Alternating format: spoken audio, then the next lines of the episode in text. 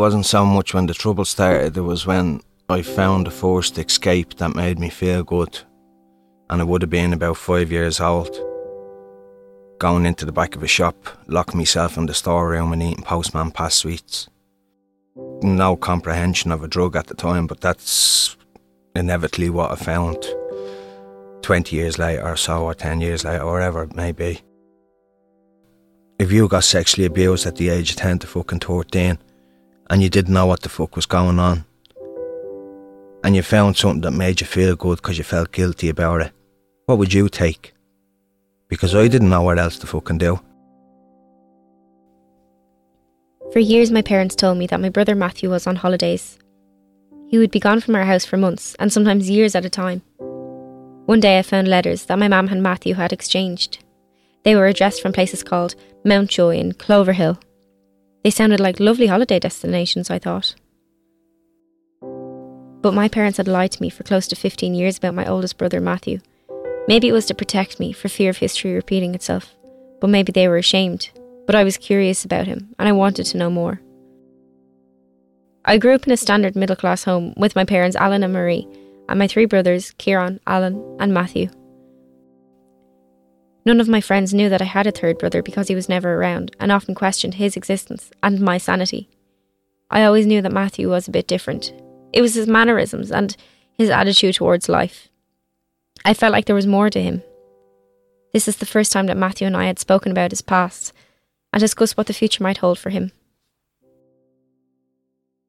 You know, I suppose when I was born, I would have grown up in Ballyfermot with my nannies, and having four older uncles in 10 years was the closest gap.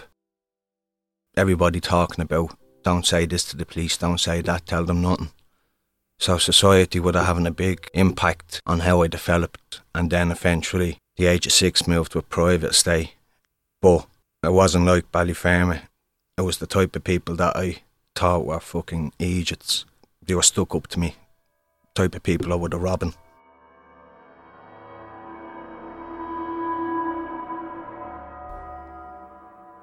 It was in this apparent safe surroundings of the private estate where Matthew would face the biggest demon of his life. His abuser lived only minutes from where our parents bought their home, the home which I still live in. After being abused, Matthew turned to crime and drug abuse as a way of escaping reality. This resulted in him being incarcerated within the Irish Penal Service for 10 years. Well, I walked in a scared, eight stone, 17 year old heroin addict that had been using needles for two years, injecting heroin. And for the first time in my life, I was brought and put in a building and had no drugs, no family would come up because they couldn't understand what had happened. It was only when I was 18 I'd said to my mother that I was sexually abused from the age of 10 to 13. And in a way, she didn't get relief, but she got understanding that I wasn't just a bad fucking penny, that there was excuses why I had that hatred. When I got locked up, I drew out maps of the area, how I was going to torture him, chop his fingers off, burn him, bring him back to life, keep him on morphine, keep him going for a few weeks, constantly taking pieces of his body off. So when you're in that frame of mind and you're thinking of scalping people and you're getting pleasure and you're getting a fucking sick kick out of it, it's a very fucking dark, dangerous place to be. For maybe the first two years in jail, I was very violent. Um, and before I got locked up, extremely violent. Matthew directed his burning hatred for his abuser towards others. I was trying to sympathise with him. He had had this unthinkable evil happen to him, but he too subjected violence and hurt onto others in return. I didn't understand why he wanted to pursue a life of crime after what he had gone through.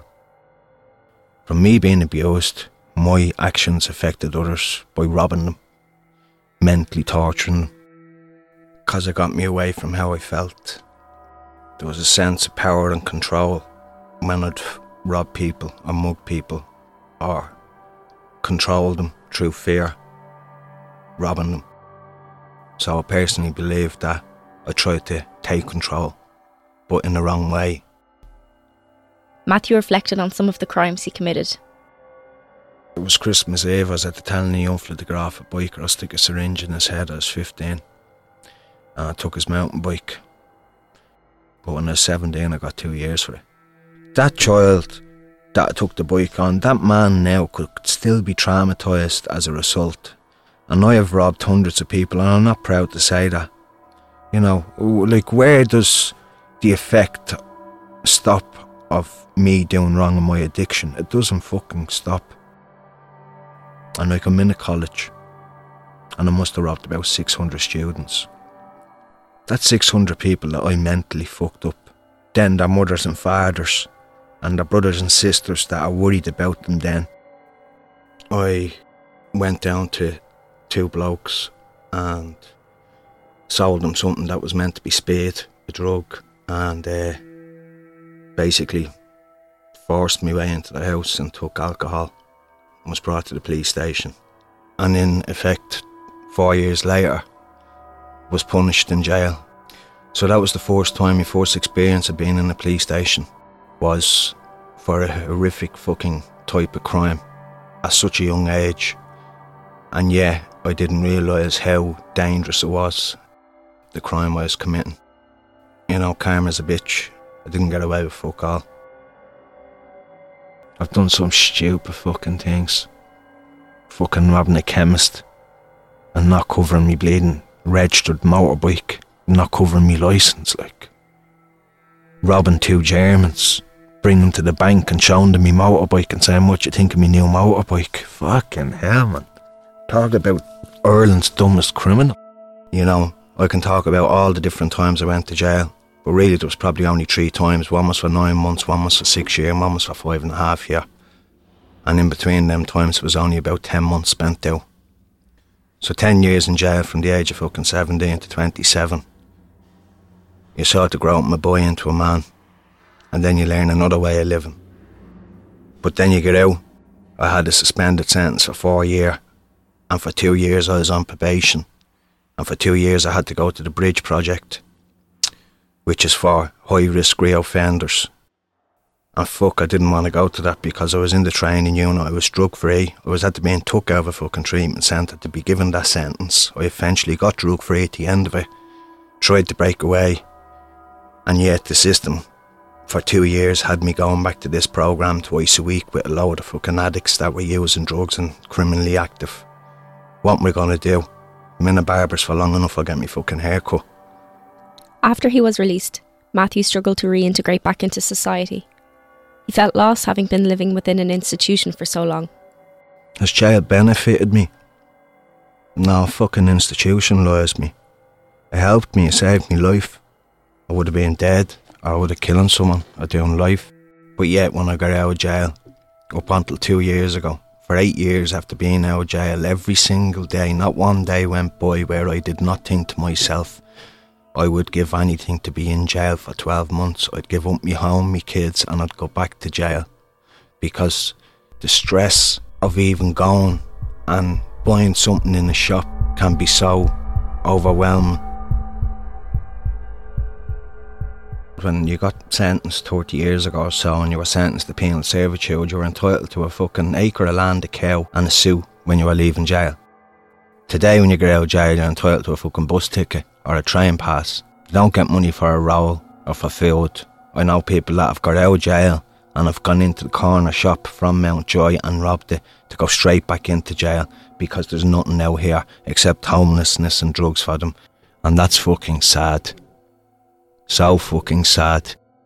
And I was 26 and I was thinking, fuck man, I should have a job, I should have this. My mates are married, this is at the Hampton, that's at the Hampton. And I thought, fuck it, I got a 40 grand claim six months before I got out. Spent 10 years in jail. I should be entitled to get out for a year and blow that money and go on fucking holidays. And that's what I done. I went seven consecutive holidays and I fucking loved every minute of it. Then I got 25 grand and I blew that and I loved every fucking minute of it.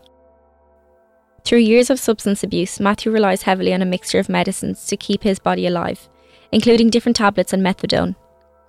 If he was to suddenly stop taking these medicines, his body would shut down. I don't like the idea of my brother being on methadone. Maybe because I would relate it to drug addicts out on the street. And my brother isn't one of those. I knew Matthew had a drug problem, but I wasn't aware of the scale of the issue. from the age of 13 to 15 taking LSD for two years. And I remember being 15 and my ma having a nervous breakdown because my paranoia had affected her that much that when a motorbike came up at the side of the car when she was driving with me in, she thought I was going to be shot dead and her too. Methadone is a device for the government to fucking control the addicts. We're in Dublin. That's all it does. It quietens the addict down, leaves him locked in his bedroom, isolated, keeps him shut up, give him tablets, keep them in the house. No, treatment centres should be the way, not jail. I'm fucking methadone. Someone to talk to. I question myself again today. Was I born an addict? Yeah, I was born human, but I was born with defects, and as a result, obsessive compulsive behaviour is a fucking defect of addiction. So I wouldn't class myself as an addict, I class myself as a human with defects that I'm challenged with on a daily basis. One experience, I remember my daughter being born. And yet I remember having a turn on the toilet in fucking the Rotunda Hospital at the same time, 10 minutes before she was giving birth to. 20 minutes after she was born, I was rubbing a bracelet off some man's arm that was asleep. So that would have been 16 years ago. So that's where addiction brought me to. It brought me to a snaky, sneaky little fucking thieving bastard that would do anything to get one over on you, but deep down underneath it all, I was just a fucked up kid that didn't know any better. He believes his criminal past will stop him achieving his goals. But in actuality, he is the only one that's stopping him from progressing.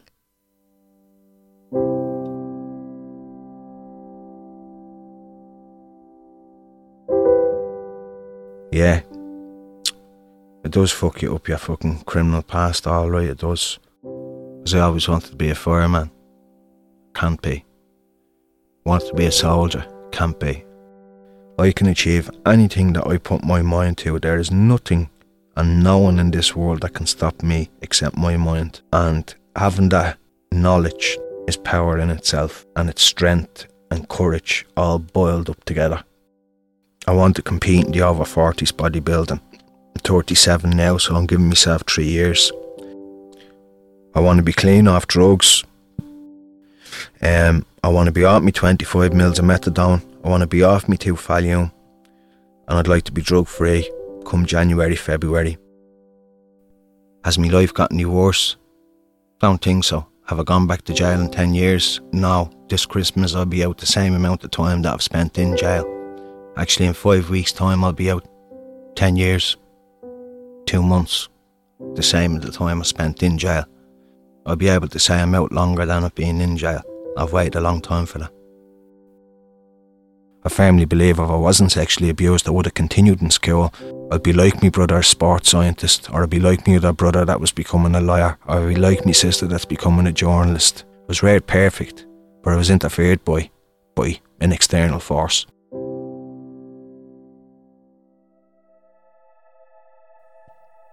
Last December, my brother celebrated 10 years of freedom from prison, and his family were so happy and proud of him. But his good fortune would be short lived. Matthew's fight against addiction wasn't good enough. Shortly after this interview was recorded, he was forced to leave Ireland as a result of his life being in direct threat over drug debt. Matthew met his partner Mandy during one of his sentences at an aftercare recovery group. She is also an ex drug user and has experienced abuse as a child. She's been clean for 20 years and has been trying to pull Matthew along. Mandy told me what had happened. The week before Christmas, uh, Matthew was after getting mixed up with uh, a, chap in Blanchardstown, and I knew he was no good. And I said it to Matthew nothing good is going to come of you hanging around with this person. He ended up being a drug dealer of cocaine and he was constantly in Matthew's house. And Matthew, being Matthew, didn't listen to me. He was saying, no, everything was grand. And Matthew deluded because he was taking drugs, thinking he was going to be a millionaire from selling drugs. And so um, I went down to my sister's wedding on the 30th of December. While I was down there, I was getting texts after texts off Matthew, and they were nasty texts. And so on the way home from my sister's wedding on, the, on New Year's Eve, I decided to drive down to his house to tell him to, to delete my number, don't bother ringing me again. I knew it was bad, like. But when I pulled up on the road, his windows were smashed. So I got a fright and um, I said, right, something bad's had to happen. And so I looked in the window and the whole house was trashed. The first person around was your ma. And I said, have you heard from Matthew? And she said, no. And I said, look at him after pulling up outside his house. The whole house is smashed up. I said, I'm afraid that he's dead in the, in the house because of what this person was like. And um, she said, ring the police. And I said, no, I'll get in the window. So I got in the, the broken window and I went into all the rooms. But I blessed myself before I opened the door in every room to pray that he wasn't lying in there dead. Thank God he wasn't. His phones were off. I couldn't get through to, to him or anything. So drove down to my house, which is not far away from where he is. And, um, and he slept in my coal shed that night. I felt broken hearted. He was that in fear of his life that he slept in the coal shed. I said, Look, I don't know what you're going to do. You're going to have to sort out your life because this person is trouble and won't stop till they find you. When I was at home, I was terrified because I was thinking the way people walk, the way drug dealers walk now and criminals walk, if they're looking for someone and they can't find them, they go to the next person to them. So that was me. Do you know what I mean? Matthew not only put his own life in danger, but the lives of everyone else around him, including mine. At 2am the next night, Mandy sent the love of her life, and my mam sent her firstborn son on a one way ticket to England as a last resort and with the hope of saving his life. I sat with Marie, his mam. She said, um, I'll get him a boat ticket to go, to go to England, to get here, and give him a second chance at life, like, you know what I mean? No one wanted him around the house because it was dangerous. He was living in fear of his life. Uh, his house was smashed up. So we got Matthew the boat ticket and I brought him to the boat at two o'clock in the morning and then he went over to England.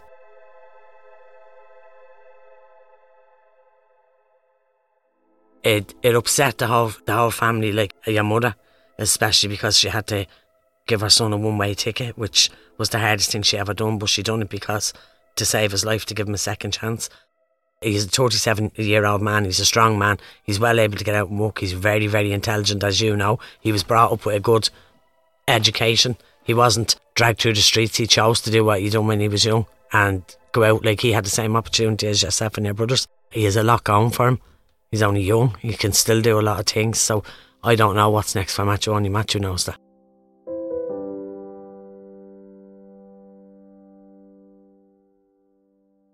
There's not an excuse in the world. There's not a reason out there to pick up drugs unless you want to. If, if I took up drugs today, it's because I chose to do it.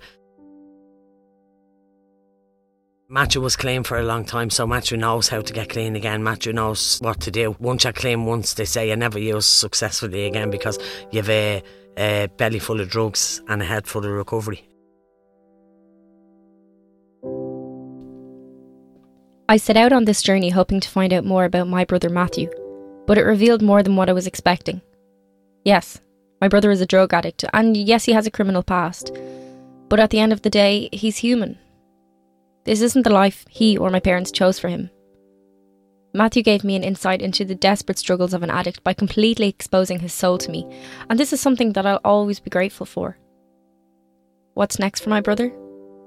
Only he knows. His life is completely in his hands now.